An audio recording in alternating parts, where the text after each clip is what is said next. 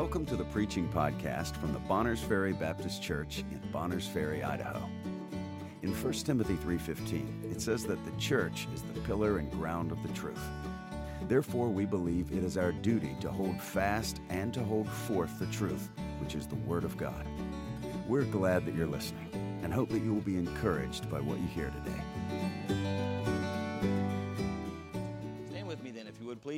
Read uh, these texts together. We'll read a couple verses in Matthew, or a verse in Matthew, one in Luke, and then back to Revelation. Uh, the verses in Matthew and Luke you could probably quote. They are a restatement with the words in a little bit of a different order, a restatement of the same thing.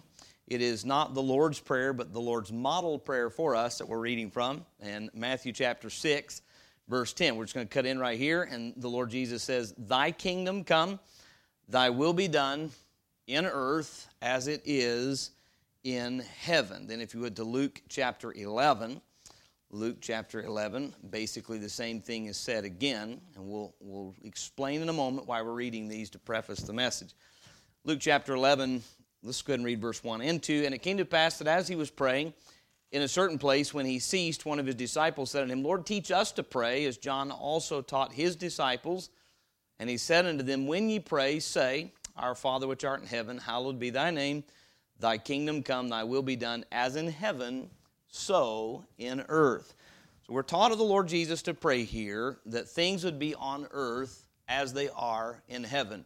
How many of you have noticed that if the Lord were answering that prayer right now, it's obviously not answered right now. We know things are not at, at present on earth as they are in heaven. I believe that prayer has a twofold application. First and foremost, we're praying for his coming kingdom.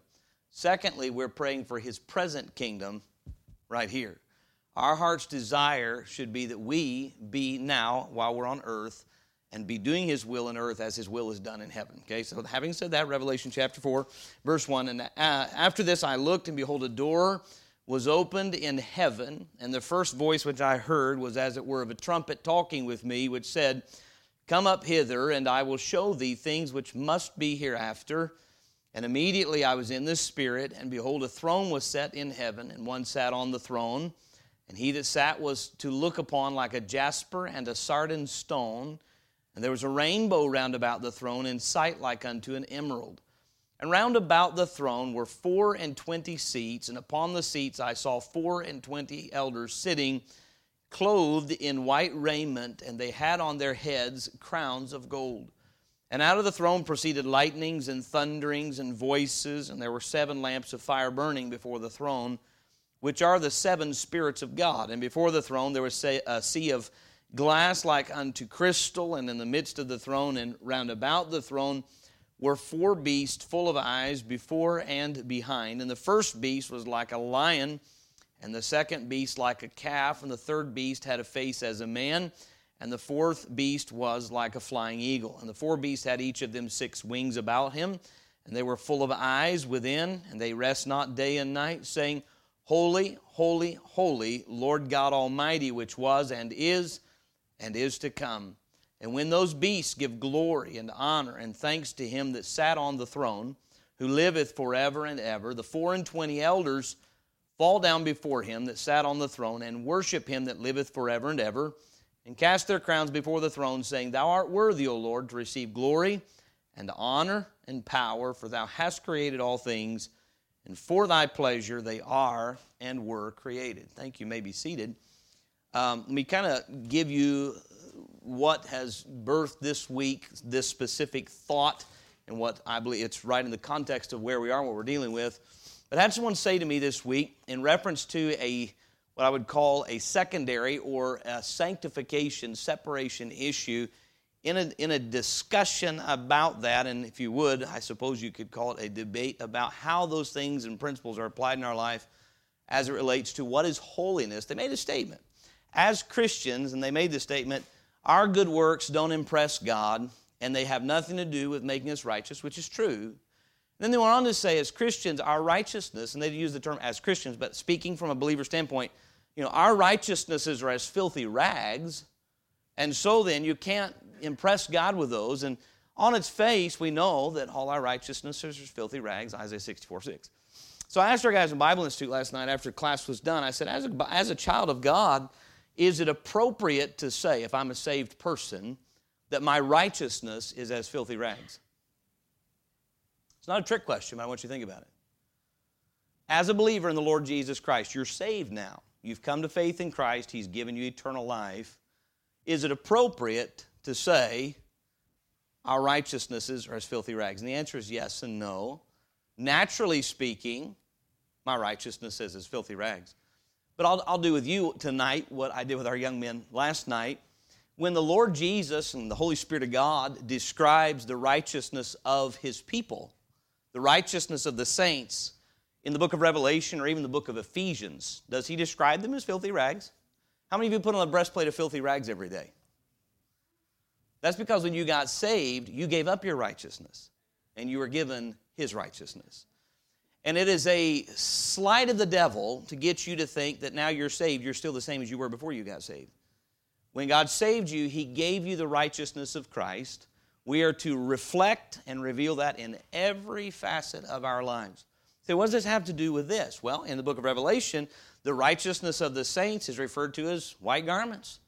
How many understand what the church of the Laodiceans did not have? Mm, they didn't have white garments because the Lord Jesus said they needed to buy some. Now, they were a church, were they not? He called them one of his churches. He addressed them as the church of the Laodiceans, and yet he said they were not adorning righteousness in their lives. Again, what does this have to do with this? Well, last week we pointed out that one of the things that characterized the four and twenty elders is that they are seated on thrones, seats around the throne of the Lord. They are clothed in white garments, and they, are, they have golden crowns on their heads. And as I was preparing and knowing we've, we've outlined the chapter already, with the thought of this matter of righteousness already on my mind this week, uh, I thought, boy, how appropriate to go back and let's focus in on the 4 and 20 elders tonight. One of the points in the outline of the chapter is the participants around the throne, and you have four beasts and you have 4 and 20 elders. So we're going to put the spotlight on the 4 and 20 elders tonight, and let me do it if, with the Lord's help from this standpoint. An elder in the New Testament economy is someone who is more, more mature in the faith. It can be a position holder like a deacon or a bishop. Okay, so the bishop is often referred to as an elder. Uh, there are times, but it says of both the bishop and the deacons, the office holders in the church, that they must be first proven, they must not be novices. That tells us they have to be mature Christians who are setting an example or in sample for other believers. Let me just, I'm, I'm want to, I want to present this correctly. Okay, so 1 Peter chapter 5, 1 Peter chapter 5, elders are referred to here. There are numerous Christians and numerous churches that would be falling under the group of people that Peter is writing to in 1 Peter chapter 5. And among those, there were elders. There were those who were in a position of leadership and oversight of younger Christians and more mature in the faith. Let me put it to you this way. You can be elder in the faith without being a bishop or a deacon, for instance, but you can't be a bishop or a deacon biblically without being elder. Okay? Uh, that's the way you'd see that from Scripture. 1 Peter chapter 5, verse 1, uh, Peter says, The elders which are among you I exhort, who am also an elder and a witness of the sufferings of Christ, and also a partaker of the glory that shall be revealed. Feed the flock of God which is among you, taking the oversight thereof not by constraint, but willingly, not for filthy lucre, but of a ready mind, neither as being lords over God's heritage, but being in samples to the flock. And when the chief shepherd shall appear, ye shall receive a crown of glory that fadeth not away. Verse 5 Likewise, ye younger, submit yourselves unto the elder. Yea, all of you be subject one to another, and be clothed with humility. For God resisteth the proud and giveth grace to the humble. 1 Timothy chapter 4, verse 12 comes right on the heels of 1 Timothy 3. 1 Timothy 3 are the qualifications of a bishop and of the deacons. Then comes 1 Timothy 4, and Paul charging Timothy personally about some things. He said, Let no man despise thy youth, but be thou an example of the believers in word, in conversation, in charity, in spirit, in faith, in purity. Say, so why are we reading all the verses and referencing all about the elders. Because when we come to heaven, you have 4 and 20 elders. And here's what we pointed out last week. and I, I, I'm reading up on, my mind is okay, there's 12 apostles and 12 heads of the tribes of, uh, of Israel. Well, 12 and 12 equals 24, but how many of us realize that doesn't say that's who's actually these 24 elders are? It doesn't articulate that. We do know the 12 apostles will, will sit on 12 thrones judging the 12 tribes of Israel. Jesus did say that. But the fact of the matter is, these 4 and 20 elders very likely could be the 12 apostles and 12 uh, heads of the tribes of Israel.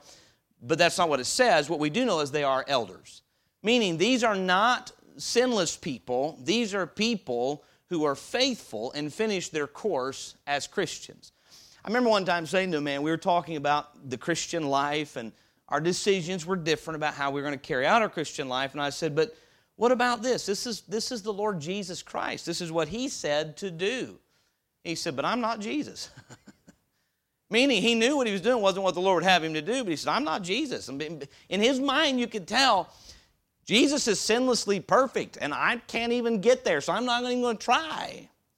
And that's why the Lord gave us sinners saved by grace, like you and me, who are faithful that we can watch and follow their pattern. And whether you have one living and breathing in your life or you only have the example of people in the scripture, elders are those who've gone before you, trusted God for His direction for their lives, and are showing us by example how to live the Christian life. As we focus on what the Bible and what the Holy Spirit of God chose to say about these elders, what you're going to see is a portrait of, spirit, of, of a, spiritual, a spiritually matured person. And I want to point out, I think these four and 20 elders represent in what God says about them the phases, if you would, or the four different aspects of the Christian life that we want to focus in on tonight. This is a very practical message. We're going to look at these four and 20 elders as an example for us. If I ask you tonight, and, and you know this, this Thursday night bunch, uh, where spiritually are we positioned according to the book of Ephesians tonight? What is our spiritual position? We are in Christ, but more specifically, the Bible says we are seated in the heavenly places. As we look at the elders, you know where you find them seated? In the heavenly places. The difference is when you come to Revelation, they're there, meaning they've finished here and they're already there. They've finished their course. They're in the very presence of God, where one day we will be we are spiritually there already. One day we'll be there with a glorified body. Uh, one day we'll be there in the very presence of the Lord. Paul said to be absent from the body is to be present with the Lord.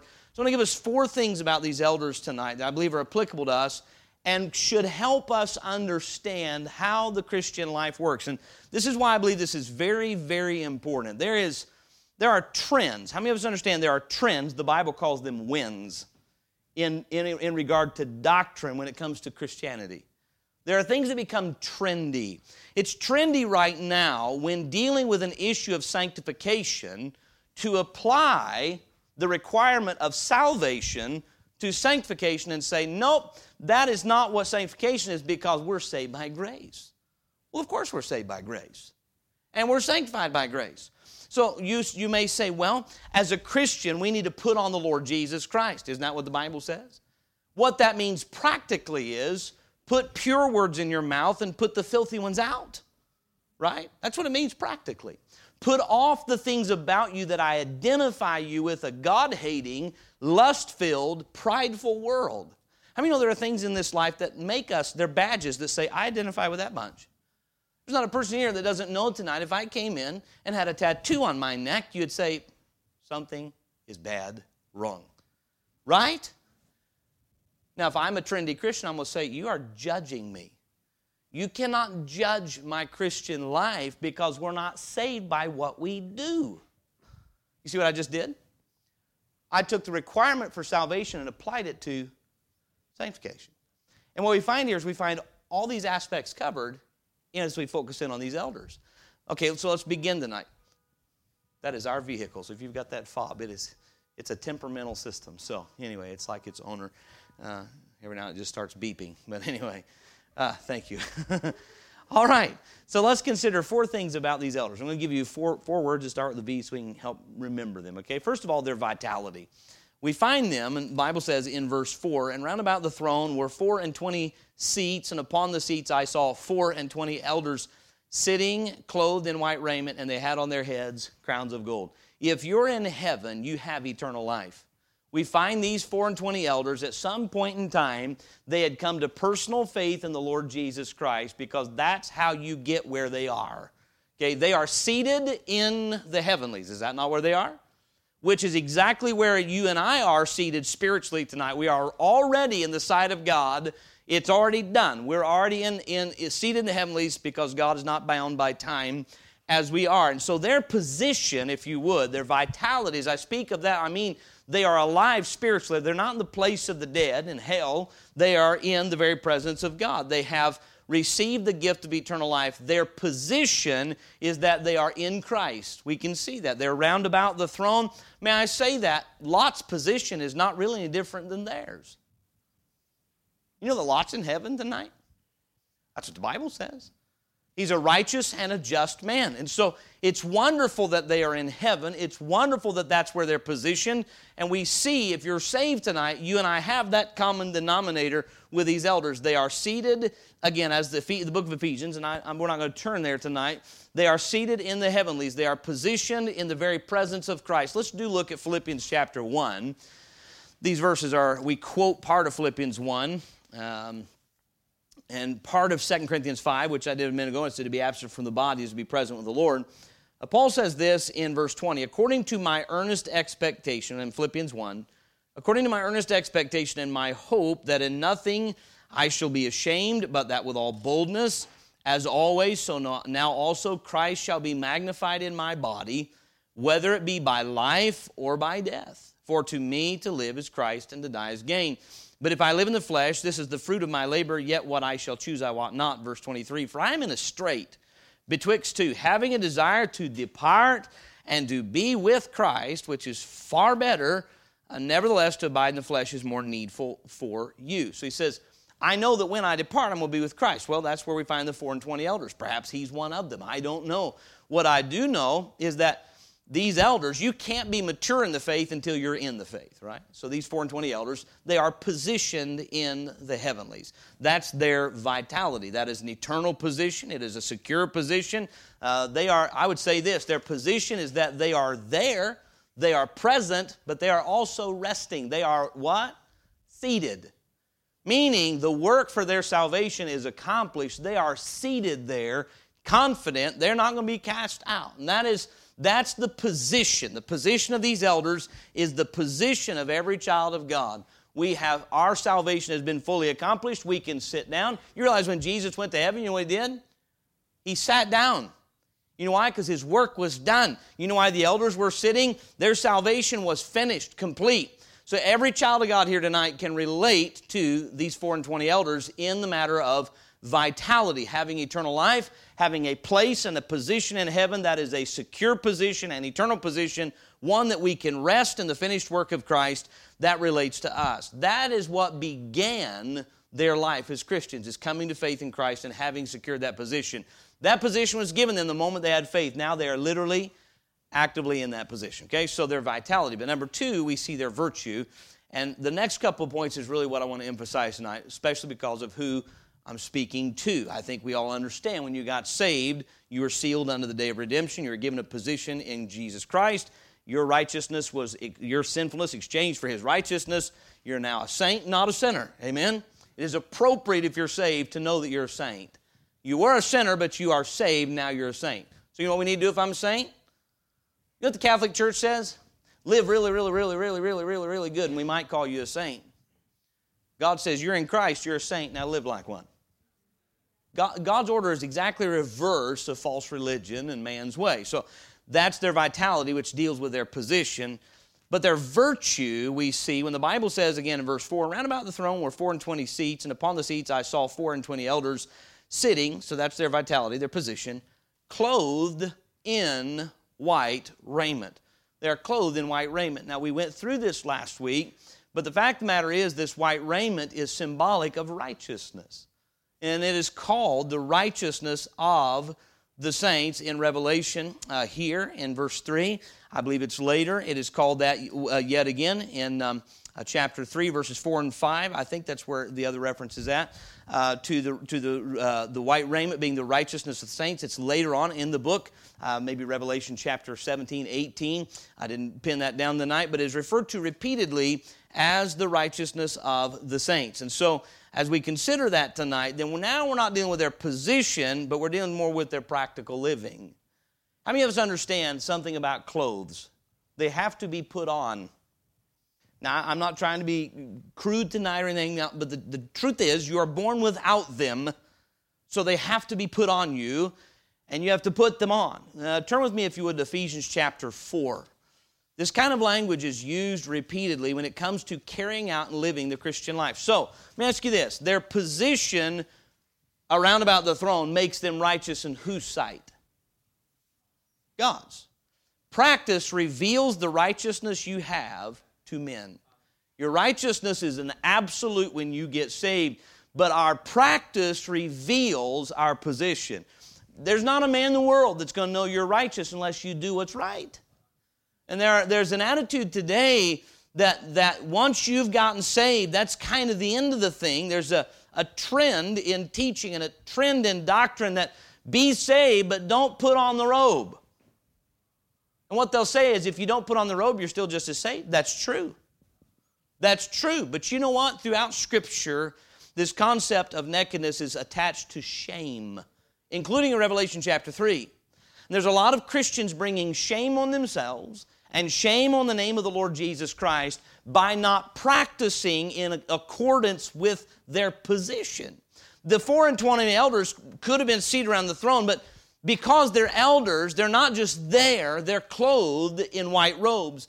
The Lord Jesus said that those who overcome, those who overcome will be given white robes. Is that not what he said in Revelation chapter 2, verse 10? I believe it was to the church at Sardis, and to him that overcometh will I give uh, white robes. And we'll read that in just a moment. But if you're looking in Ephesians chapter 4, so Ephesians chapter 4, repeatedly we're told to put off and put on. This is not told so that you and I can obtain righteousness or obtain justification or obtain forgiveness of sins. This instruction is being written to people that Paul has already established in chapters 1 and 2 are seated in the heavenlies. Ephesians 1, 2, and 3 deals with the spiritual position of the believer in Jesus Christ. Uh, one, chapters 1, 2, and 3. Chapters 4, 5, and 6 deal with how we should behave because of our position. How many of you think that the way you and I treat our mate has anything to do with justifying ourselves with God? No, it doesn't. How many of you think we can impress God, we husbands, by how much we love our wives? We can please Him. can't impress Him. How many think we can make Him more righteous? Well, of course not. He's as righteous as He can be. Then why in the world did Paul write about that in Ephesians chapter 5? Any question? I mean, why? Why write about children obeying their parents, husbands loving their wives, wives submitting their husbands, workers being faithful and laboring faithfully and not lying to each I mean, if that has nothing to do with justifying us, isn't he really telling other people how to live their lives when they're already justified? You know why? Because he's not dealing with your position, he's dealing with your raiment. He's not dealing with whether or not you're going to be in heaven. He's dealing with how whether or not you're going to live heavenly while you're on earth. Thy will be done in earth as it is in in heaven. The elders are clothed in white raiment. Then how should they be clothed on earth? In white raiment, meaning we are to put righteous. You know who sees your clothes? Man does. God sees what you and I are, regardless. But you know what? The way look when I walked in that door here tonight, I was not wearing this. I was in a pair of Wranglers uh, work pants, and they had big white blotches on the knee because I crawled up under that truck to look at it, and uh, I had a, a, a plaid shirt on. It's not a sin to preach in that, but I don't, I don't want to set that pattern, so I went and changed clothes real quick. I want to show respect for the Word of God. You with me tonight? It's symbolic, and so tonight, whether we're, when we're talking about outward conduct, Yes, we're talking about what man can see because we're concerned with what man thinks about our God. Now that I'm saved and I'm seated in the heavenlies, I don't need to live like I'm still seated in hell. Amen? And that's what we see in these 4 and 20 elders. Their position, they're in the right place, but God doesn't just know they were there, He notes how they were adorned when they were there. You know what we know about these elders? They overcame temptation when they were tempted to conform to a world that loves themselves and a world that hates God and a world that loves sin, they said, No, we're going to conform to the one who loves the Father. And when they were tempted to yield to the fear of man and, and identify with the Lord Jesus Christ and receive the ridicule of man for doing so in their outward life, meaning they weren't going to shut up and quit telling the gospel, they weren't going to quit preaching the gospel or living a life that is consistent with the gospel. And when they do that, may I say this the great struggle in the heart of the Christian is when I start outwardly adorning my life. And I'm not just talking about what you put on by clothes, I'm talking about speech, I'm talking about appearance, I'm talking about uh, the, the things, the, the emblems we're going to put on ourselves, or just the, the, the, the, Peter calls it our conversation, our manner of life. When I start building my manner of life to please the Lord Jesus Christ, the world notices that. They don't wear white raiment. The world, I mean, notice that the world does not adorn their life with purity and holiness and righteousness. No, no. So when we do, it identifies us. People say, Why do you do that? And why won't you do that? Well, because the Lord says this, and I want to please Him. And when that happens, then there is a price tag. But I want us to understand the Lord said, Now that you belong to me, now that you're my child, there are some old garments that I saved you from there's manner of life that's identified with your old man. You need to put that off. There are things you started doing because you're lustful. There are things you did because of your pride. You conform to your lust. Now I want you to conform to my holiness. That's what 1 Peter 1 says. So let's look at Ephesians chapter 4. There's a whole host of things the Bible talks about. And he says this in Ephesians chapter 4, toward the end of the chapter. Um, he says in verse, let's, let's back up to verse 17. This I say, therefore, and testify in the Lord, that ye henceforth walk not as other Gentiles walk in the vanity of their mind, meaning their empty ways of thinking. Having the understanding darkened, being alienated from the life of God through the ignorance that is in them, because of the blindness of their heart who, being past feeling, have given themselves over unto lasciviousness to work all uncleanness with greediness. But ye have not so learned Christ. Meaning, Christ is not greedy or unclean or lascivious. You know that about Christ. Verse 21 If so be that ye have heard him and have been taught by him as the truth is in Jesus, that you put off the former conversation, uh, put off concerning the former conversation the old man which is corrupt according to the deceitful lusts. And be renewed in the spirit of your mind, and that you put on the new man, which after God is created in righteousness and true holiness. Wherefore? So here's the principle, and let me give you some illustrations. He's going to say, Wherefore? Putting away lying, speak every man truth with his neighbor. For we are members one of another. You know what truth telling is? It's white raiment. You know what lying is? Filthy rags. That's what God had saved me from. I had a life of deceit and lying. God says, No, now that you're mine, now that your position is seated in the heavenlies, I want you to get your raiment to match. Put off the lying, speak every man truth with his, with, with his neighbor. For we are members one of another.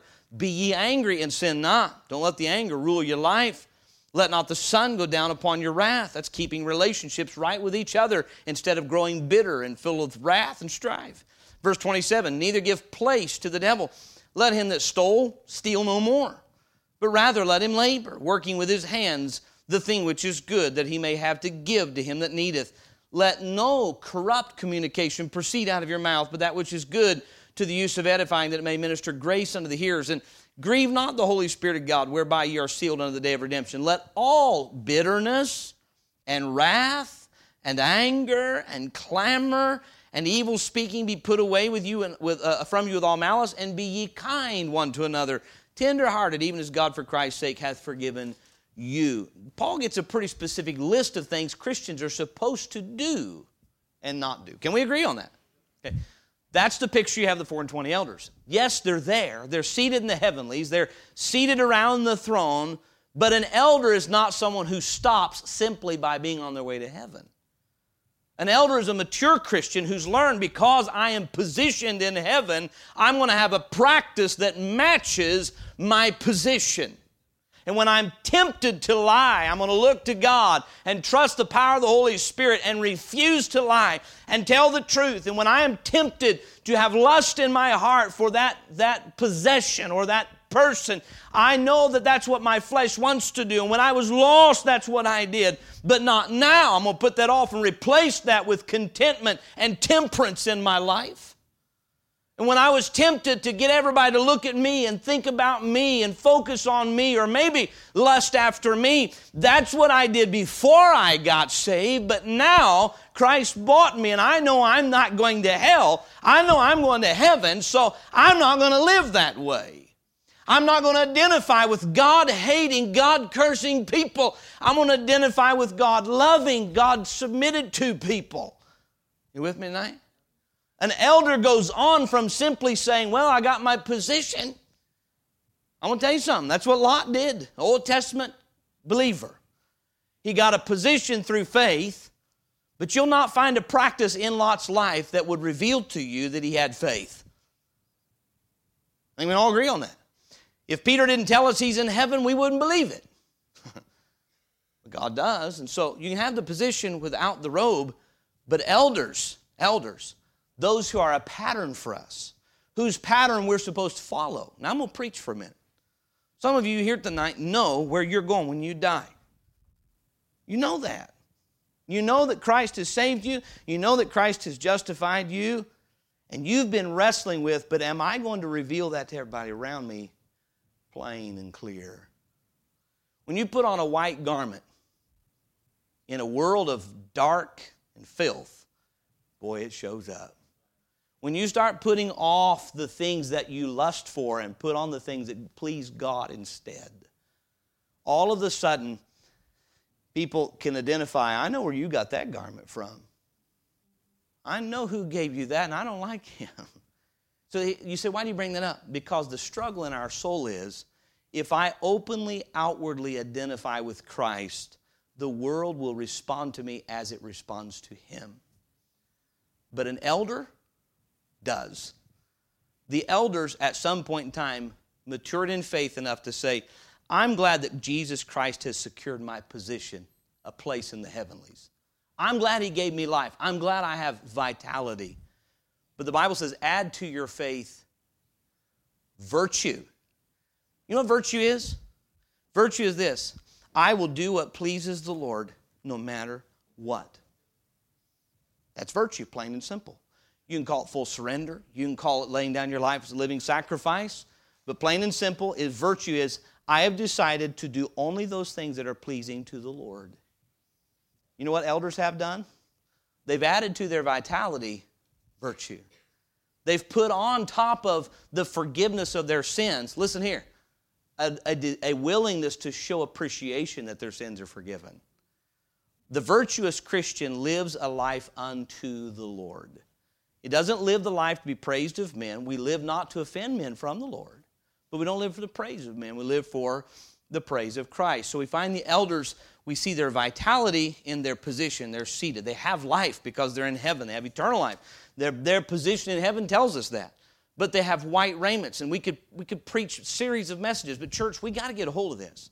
And I want to I wanna caution you there are so many, and I, and I guess my burden tonight I've watched this mentality creep into good independent Baptist churches and independent Baptist Christians' lives.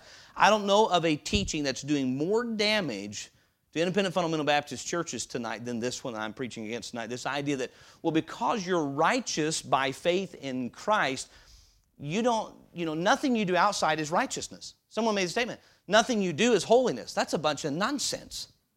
Because you're Christian, everything you do is holy or not.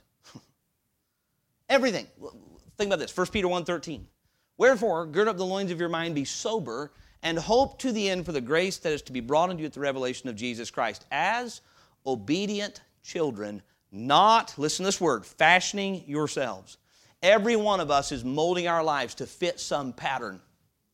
Every individual in this room, you are molding your life to fit some pattern. You're going to ask yourself, who am I molding my life after?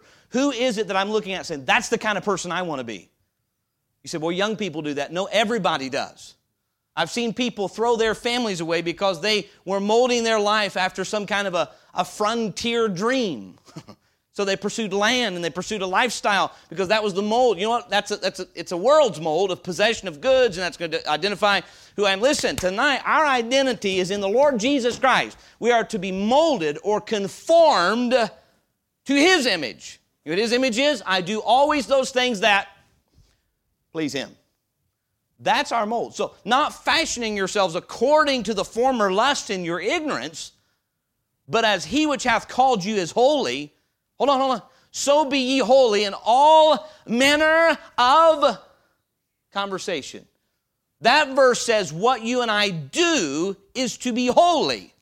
You know holy is? It is done to and for the Lord. So my speech is to be holy. What I watch is to be holy.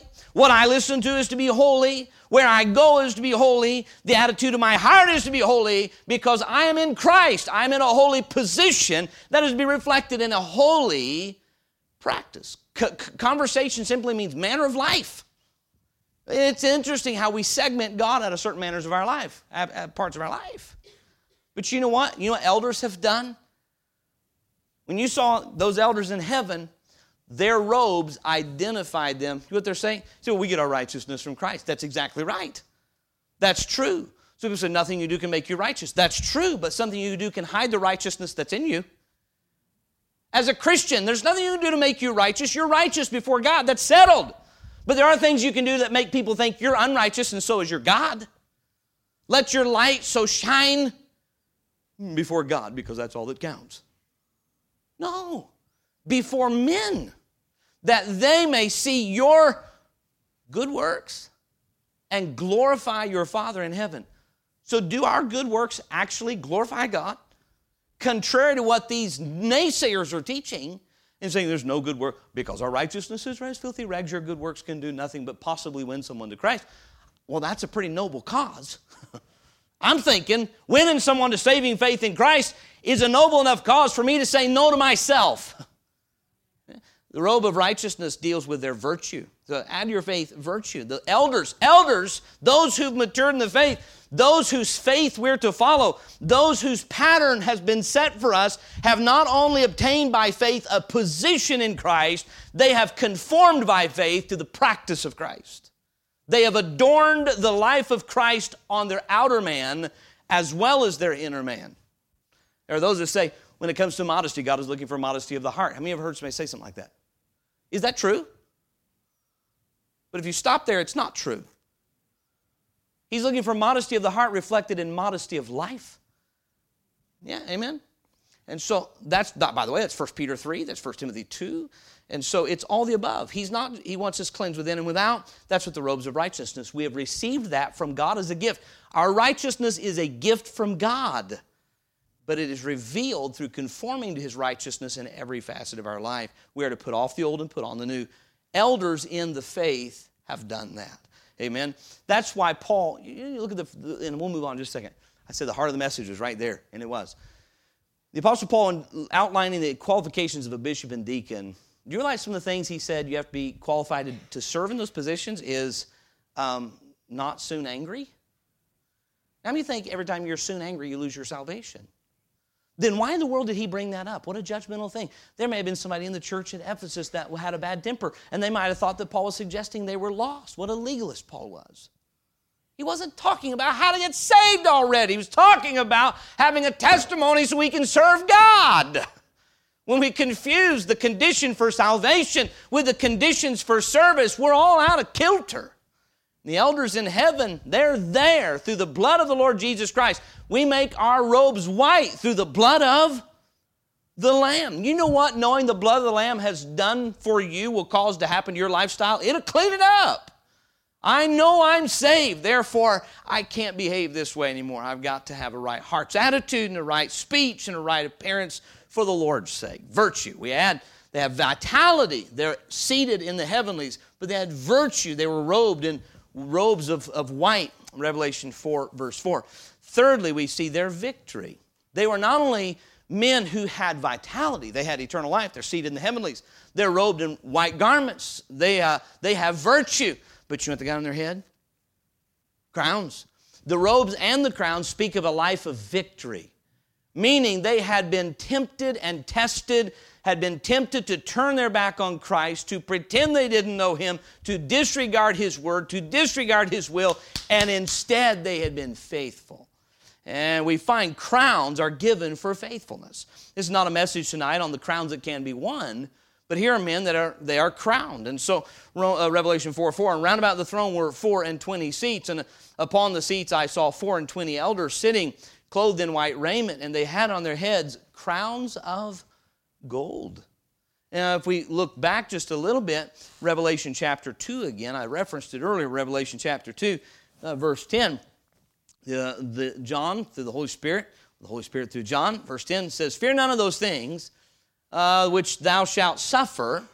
So the, the, the folks in Sardis, for being Christians, were going to suffer. He's, Fear none of those things which thou shalt suffer. I believe we're speaking of the church of Sardis here. Uh, fear none of those things which thou shalt suffer. Behold, the devil shall cast some of you into prison, that ye may be tried, and ye shall have tribulation ten days. Be thou faithful unto death, and I will give thee a crown of life. What's the precondition for the crown? Be thou faithful. Don't lose me here. We have sometimes, sometimes, and I'm not talking about being just faithful to church. Sometimes we think faithful is synonymous with being a church. That's called being faithful to the assembly. But being faithful here is all encompassing. It's being faithful to our Lord, being faithful to His will. How many of you have ever had something like this? You set out in your heart, I am not only going to rejoice in the fact that I'm saved, I'm going to seek to live a life because Christ has saved me that I know is pleasing to Him. Oh. Well, then I can't keep behaving like that now, I can I? Because I know that doesn't please Him. And so you set forward to stop doing whatever it is that doesn't please Him. And then you step forward, you know what? I've had a, I've had a, a sinful, wicked attitude. Um, maybe it's a husband toward a wife, or wife toward a husband, or children toward parents, or whatever it may be. I'm going to get rid of that. I'm going to forgive that person. Let's, let's, let's, so for time's sake, let's just use forgiveness. Okay, we all know that the Lord Jesus Christ would have us not be bitter, but forgive those who've wronged us and sinned against us. I purpose, I'm going to forgive that person. You go to them and say, I just want you to know we've had some difficulties. I want you to know I forgive you. And they say, I don't want you to forgive me. Forgive me for what? I've never wronged you.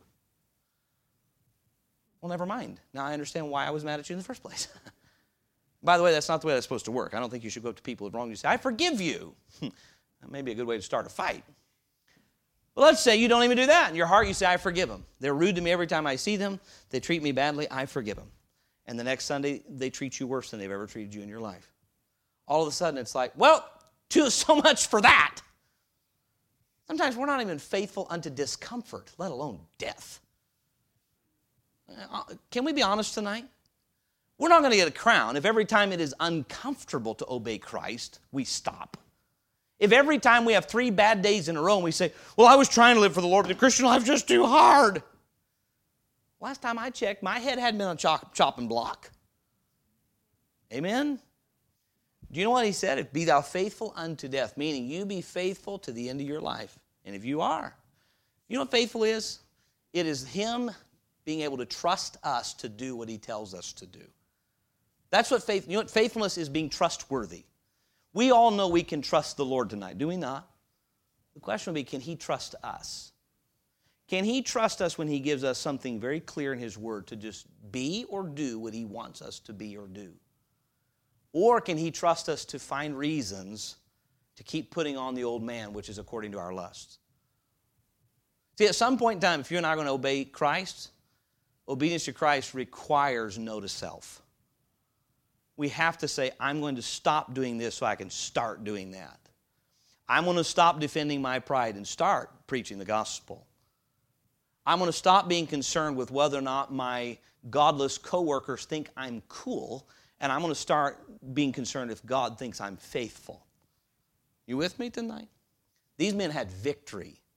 They not only faced the temptation to quit serving the Lord or to start serving sin, they faced it and overcame it. We know that because they had what on their heads? Crowns. 2 Timothy chapter 4, we know it so well. Why did Paul get a crown? Because he got because he started a race? Because he finished it. And because he finished it. We don't get crowns for starting, we don't get crowns for staying, we get crowns for finishing.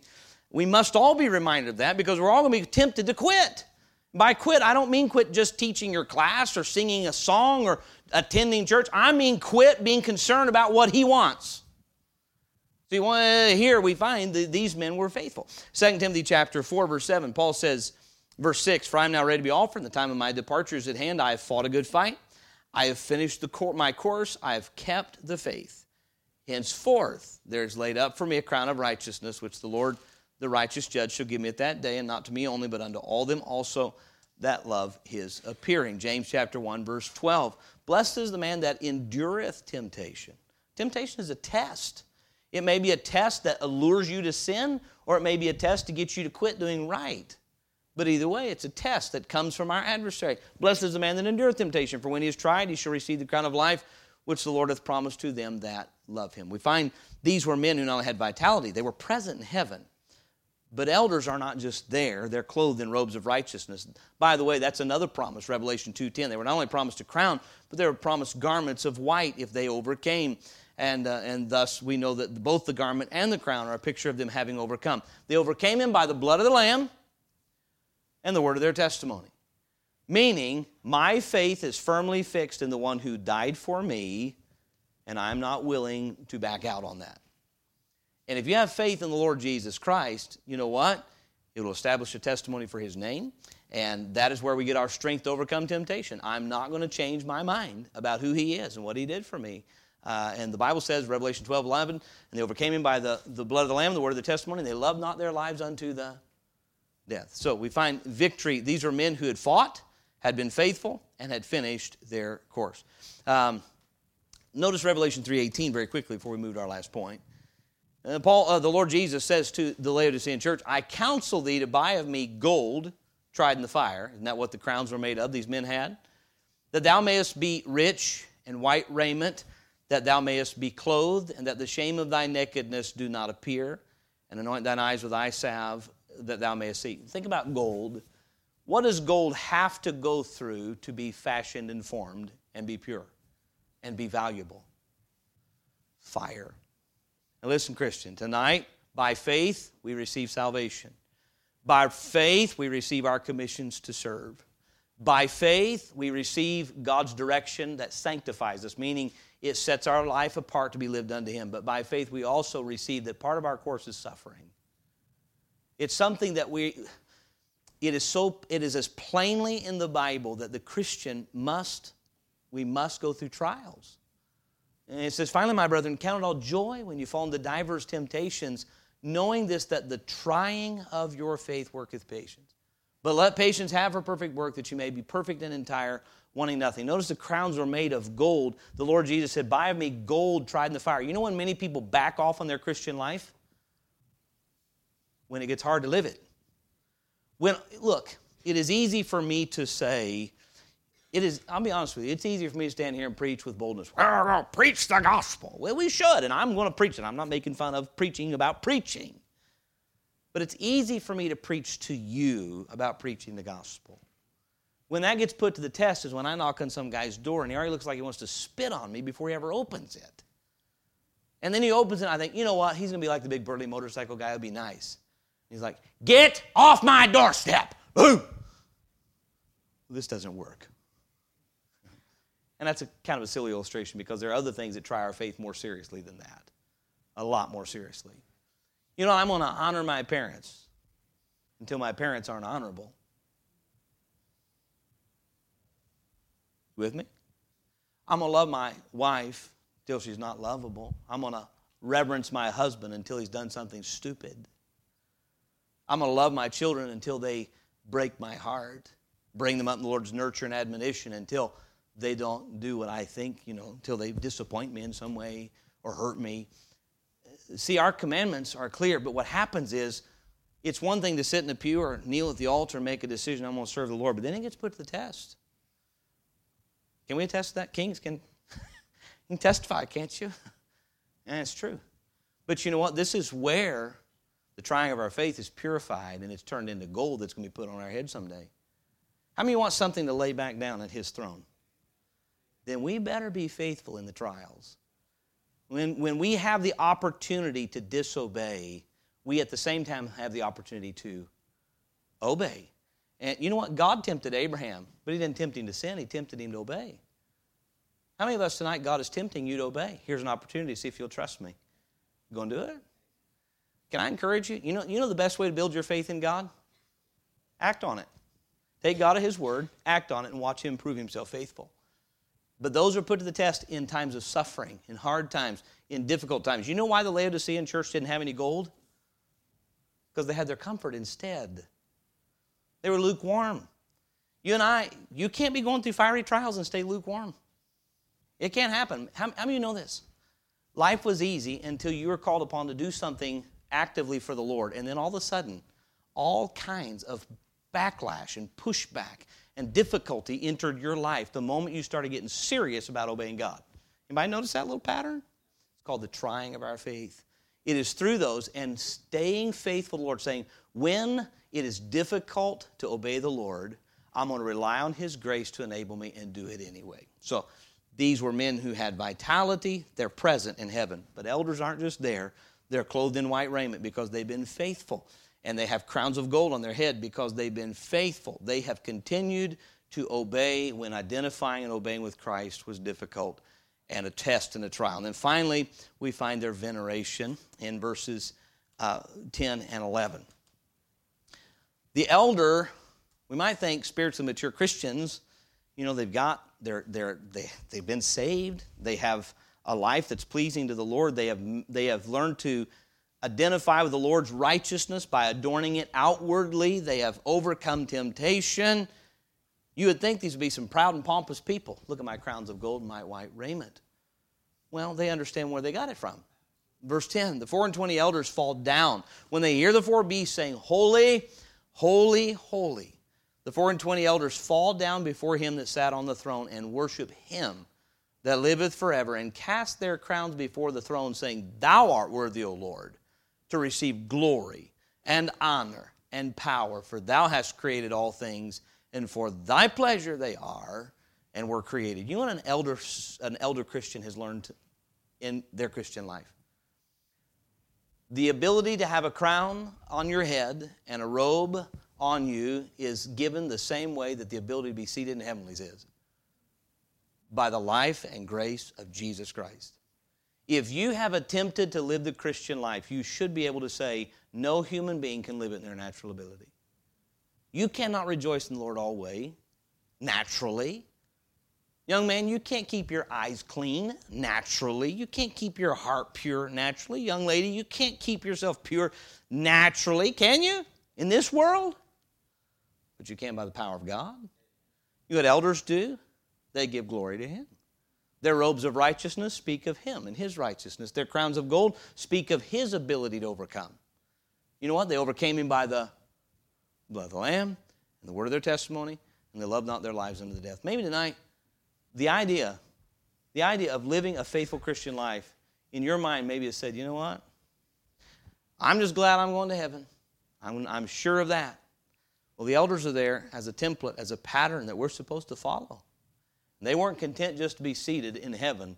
No, they were seated with white raiment, crowns on their head. They had victory, they had virtue, and ultimately the victory and the virtue caused them to venerate or to worship the Lamb. They adored him, they acclaimed him, they affirmed his authority and position, his worthiness to receive everything precious because truly everything every good gift and every perfect gift is from above and cometh down from the Father of lights with whom is no variableness neither shadow of turning. May I say this and I'll close there's a temptation to try to have the virtue and the valor of a faithful Christian and the victory so that others will venerate me.